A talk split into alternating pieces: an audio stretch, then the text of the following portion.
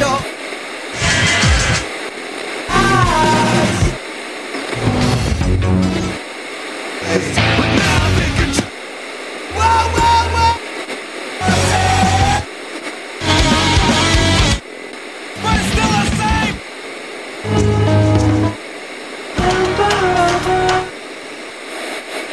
The antidote. The antidote. The antidote. The antidote. The antidote. The antidote. You're listening to The Antidote with Dave Hawkins.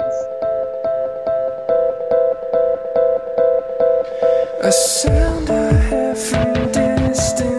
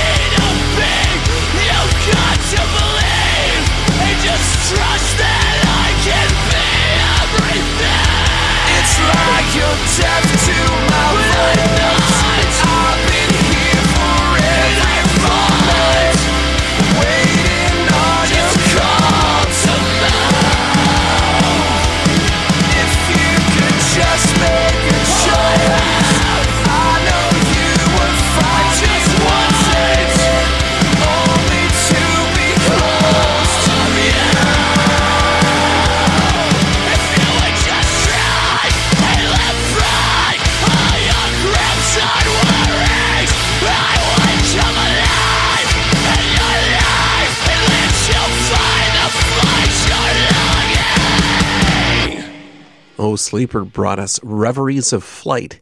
This is The Antidote with Dave Hawkins, and on The Antidote, we explore the music of artists who share a Christian worldview. Now, our opening track is not from our feature artist for tonight, but O'Sleeper has played an influence on the band The Restitution. Now, the band sent me a link to their debut album Waves a few months ago, and I found myself really being grabbed by both the music and the lyrics by The Restitution. The Antidote got together with the band a couple of weeks ago for a conversation about their music, and here's what took place. Michael Wright of The Restitution is visiting with The Antidote tonight. Michael, it's nice to have you here. Thanks. It's nice to be here. Give us the background of The Restitution. Like, when did you first think about setting up this project? Well, it's sort of been a long road for me because I've always sort of been a writer and written music. Even when I had older bands, I would sort of just write stuff and was kind of for that those projects. But at the same time, like I knew that it was kind of never going to happen, um, just because of like it was heavier and just different. And so, like when those projects kind of caved in or broke up and whatnot, um, I've just sort of continued writing. And I mean, for the most part, until like the past couple years, that's all it's been is me writing and sort of trying to find musicians, but not really very uh, adamantly, I suppose, un- until recently. So, um, and that's most of the stories originally in my parents' house, writing songs on the computer, and then going on from there. And then just trying to find musicians recently, which is why I moved down to Los Angeles in October. So, you're doing this as a solo project? Mostly, yeah, not performing um, really until I had like a lineup. Even though I did do a couple shows on the way down here solo, which is really weird to me. But anyway, yeah. It paid for the gas. Uh, one of them gave me, I think, like twenty some dollars, so that was nice. Take whatever you can get. yep, exactly. Sonically, you draw from a number of genres of music. But is that not really difficult to incorporate, or is this simply something unconsciously that you do? Um, kind of a little bit of both, but mostly unconscious. I mean, I have sort of a natural tendency to kind of be subversive and like not rebellious, but like sort of like get irritated and annoyed at like things that are really popular just and stuff. So it's sort of easy for me to do something different in that respect. But I'm also just like I don't know, get bored if I'm not doing something different and even things that I haven't like tried to do before.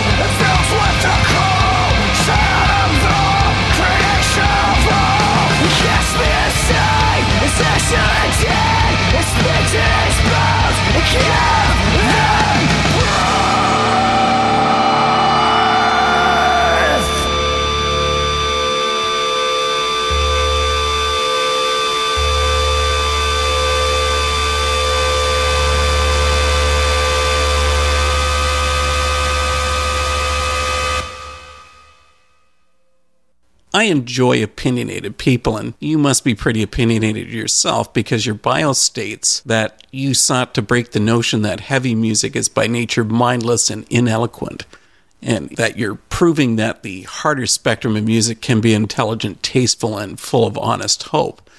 Now, those are pretty harsh words. Do you feel it's your duty to change the genre? Um, I don't know if I would think it's my duty. I guess I just feel like people should be artists and be who they want to be instead of sort of just following trends and like. I wasn't trying to like be harsh or mean or anything like that, but um, yeah, I don't know. Some of it for me not being boring too. Many in the metal realm, lyrically or musically, tend to drop the ball. So, where's that balance between both the lyrical content and the music itself?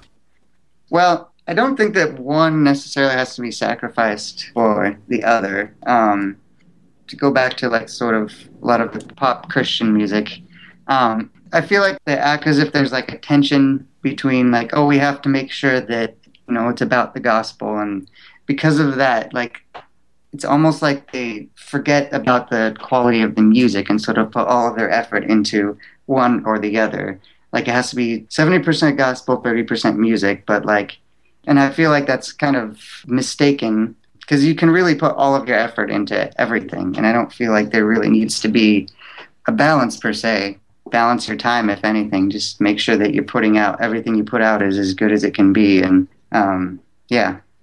Well let's follow up on that then. I mean besides the restitution obviously who's worthy in the eyes of michael wright of producing artistic songs?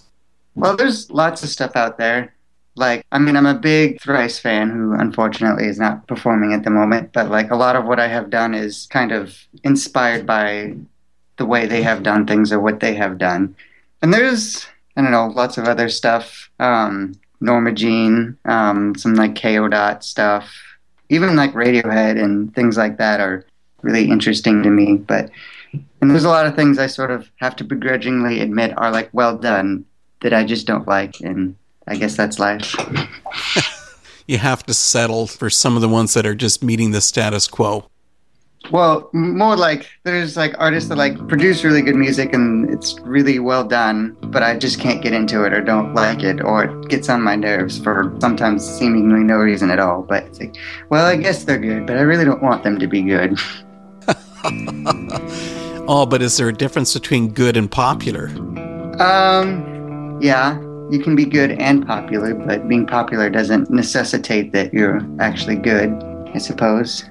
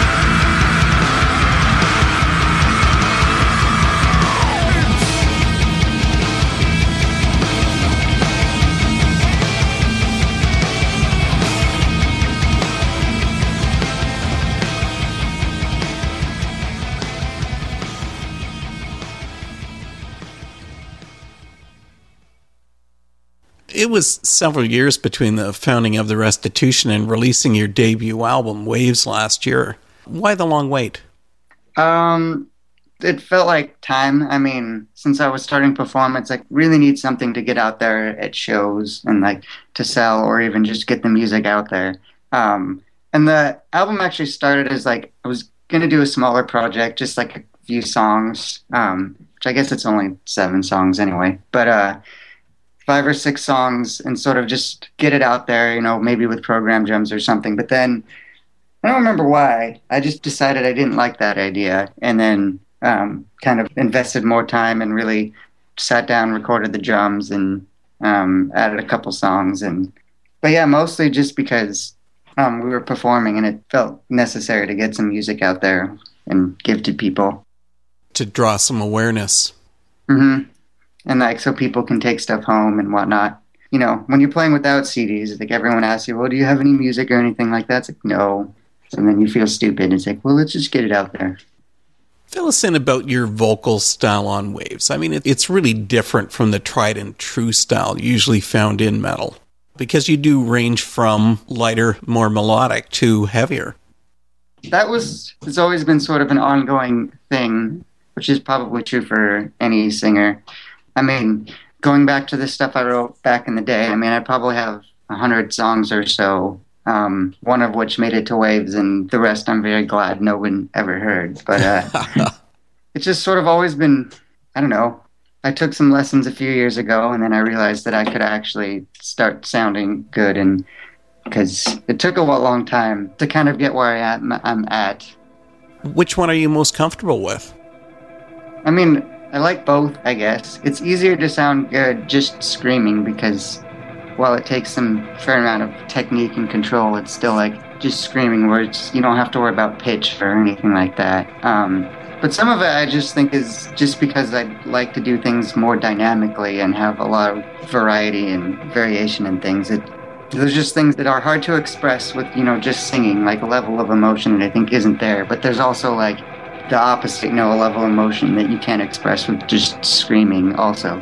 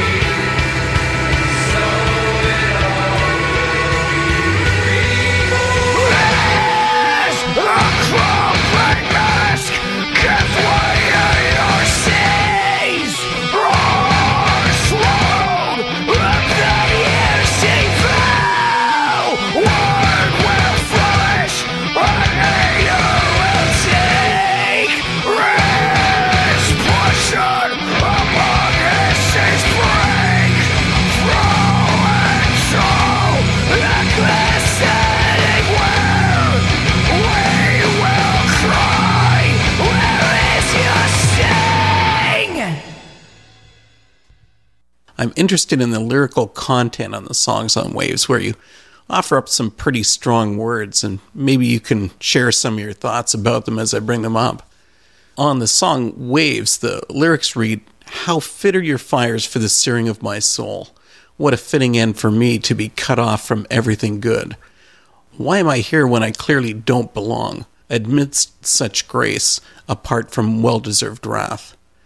So, are you really looking at that from a personal perspective? Uh, yeah. I mean, that song was sort of the beginning of when I knew what I was trying to do with like lyrically and, and music. Because before it was sort of like just not really knowing what to write and like, oh, here's like a Christian idea or something like that. I'll write about that. But that was, I didn't feel that was really very authentic and very like, you know, what I should be doing with my music.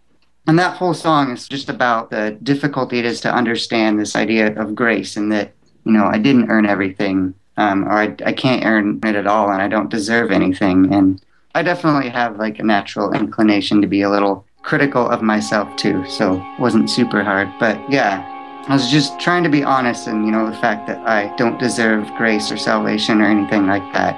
Just wrestling with that, I guess.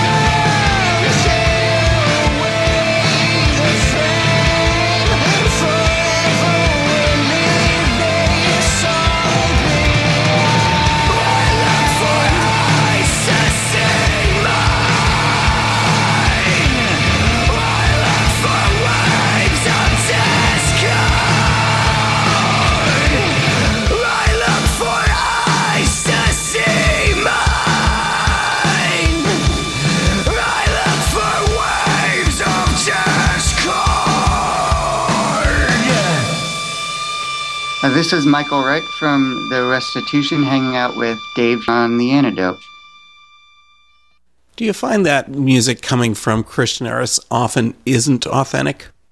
Uh, a lot of it is, at least like Christian pop, I've sort of been a little bit frustrated with it. And just because of what I said, it's sort of, I mean, there's bands that are like maybe really good out there, but lyrics, it's sort of like, well, here's some Christian ideas that are sort of generic or not really about Christianity or what Jesus talked about or anything like that. Um, I guess I, what I would say is that I don't really see what I see in scripture and especially in Psalms, like in what you see in today in a lot of Christian music. Is like, if you look at the Psalms, you know, there's a lot of honesty and a lot of like things that you would think, why is that in the Bible? You have somebody saying, you know, God kill these guys or whatever, but like, it's just really honest and like, not always the people, the authors are necessarily okay to feel what they're feeling, but they're expressing it in a very genuine way and I don't see a whole lot of that struggling. I mean, there are some bands like Oh Sleeper is definitely, I think, a very good example of someone who is very upfront about what they're they're wrestling with, you know, in terms of spiritual things.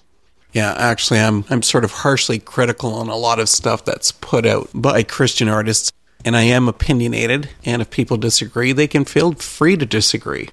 It's that lack of authenticity and cliches and Christianese that's put out. Really doesn't do anything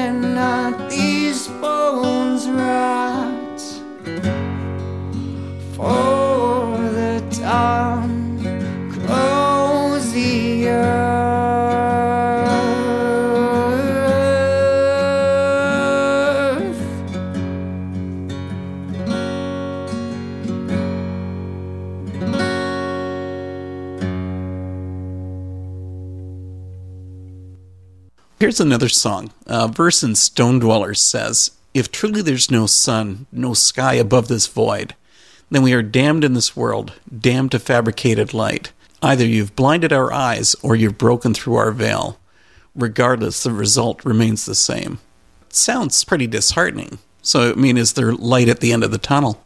Uh, yeah. Well, that song is actually, of all things, kind of comes from a short little scene thing in one of uh, the Narnia books, um, where there's like this witch or sorceress or whatever she was. It has some like used her magic stuff to like convince them that there is no like above world and they're they're in like this underground cavern. One point, some character just steps forward. and Is like, well, maybe you're right. You know, maybe there isn't any. There's no Narnia. There's no sun or any of that. But it's better than the world down here, which is pretty miserable. And so it's kind of all from that perspective, I guess.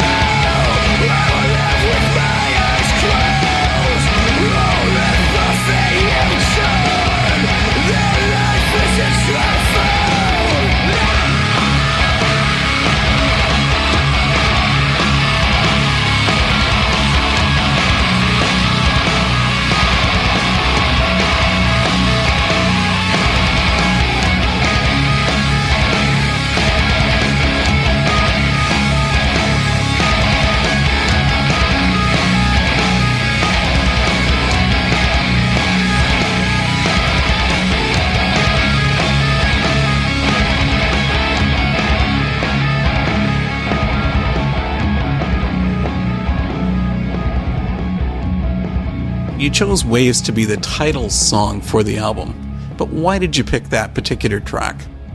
Um, it wasn't like a hard decision. It was mostly, I think, just because like artistically and musically, I really liked the direction of that song, and so it was like, well, I like this song. Let's let's do it. Um, partly because it was like I said, it was initially realized as a smaller EP or something like that, but I had already been working like an artist on the artwork, and it looked really good. So it's like, oh, I think it'll work anyway. So there was no deep felt reasoning for it. Unfortunately, no, but I wish there was. Well, the antidote is currently speaking with Michael Wright of The Restitution. Michael, how about describing the overall meaning or purpose found on your album Waves? There's sort of a broad range of time, I guess, that the songs are written, so it wasn't as much realized as in terms of like themes or anything. But I mean, really, it's just all kind of just about being like authentic, both like artistically, but uh, but also like spiritually and I mean, my, my goal in writing music is kind of to show the world that, in some sense, Christians are people too, but that we're not all as sometimes the media would portray us. Well, then, do you feel that you succeeded with the album, or is there more to be said? I guess there's always more to be said, but I, I'm happy with the way the album turned out. And what about future projects for the restitution? Well, I'm currently working on the, the next record right now, I've got quite a bit of material for it and hoping to have that come out within the next year or year and a half or so. And that one I'm really excited about just because, I mean, like I said, it, since the other one was kind of smaller scope, this is sort of bigger. And I've cleaned things up. The Waves was sort of the longer span of time, and so have some songs that kind of feel this way and some songs that feel like they were written in a different era. And trying to make a little bit more of a consistent feel going on with that one and have sort of cut out some older songs. This one doesn't actually fit, even though I want it to. Well, you've still got those hundred songs you can draw from. Yeah, one of them is kind of making an appearance. Um, just because I'm like took it, it's like, well, I like this parts of it, but I don't like these parts, so I just kind of have been chopping it up and making it a, a much more interesting song. But yeah, there's always old stuff to pull from. The Restitution album Waves is available on both iTunes and Bandcamp. Michael, thanks uh, for a really interesting chat about the music of the restitution. You're welcome. It's been fun. Thanks for having me.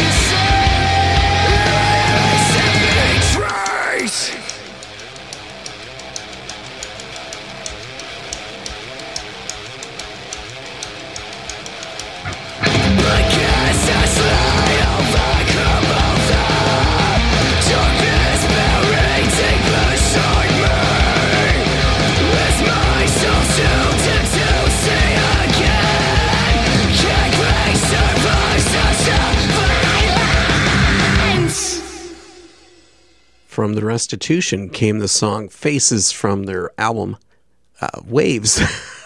I've gone blank. Thanks for listening into our feature on the Restitution. Uh, quite an interesting artist and shares some quite interesting insights. The Antidote airs Wednesdays at 9 on Trent Radio 92.7 FM, C Triple F in Peterborough, Ontario. If you've happened to miss a past episode of The Antidote, you can find past recordings, interviews, and news at theantidoteradio.com. And if you love or hate the show, feel free to send me a message, and you can find the email link on our contact page. But we're coming up to the top of the hours, and it's just about time for me to close up the antidote. But I'll fill you in about next week's show, where we'll have a first listen to the ambient rock of Esbern and Snare, who are set to release their a really awesome debut album of Violent Peace at the end of this month. So be sure to tune in. We'll finish up the night with another band who influenced the restitution. And here comes Thrice with Blur. And we'll see you next week.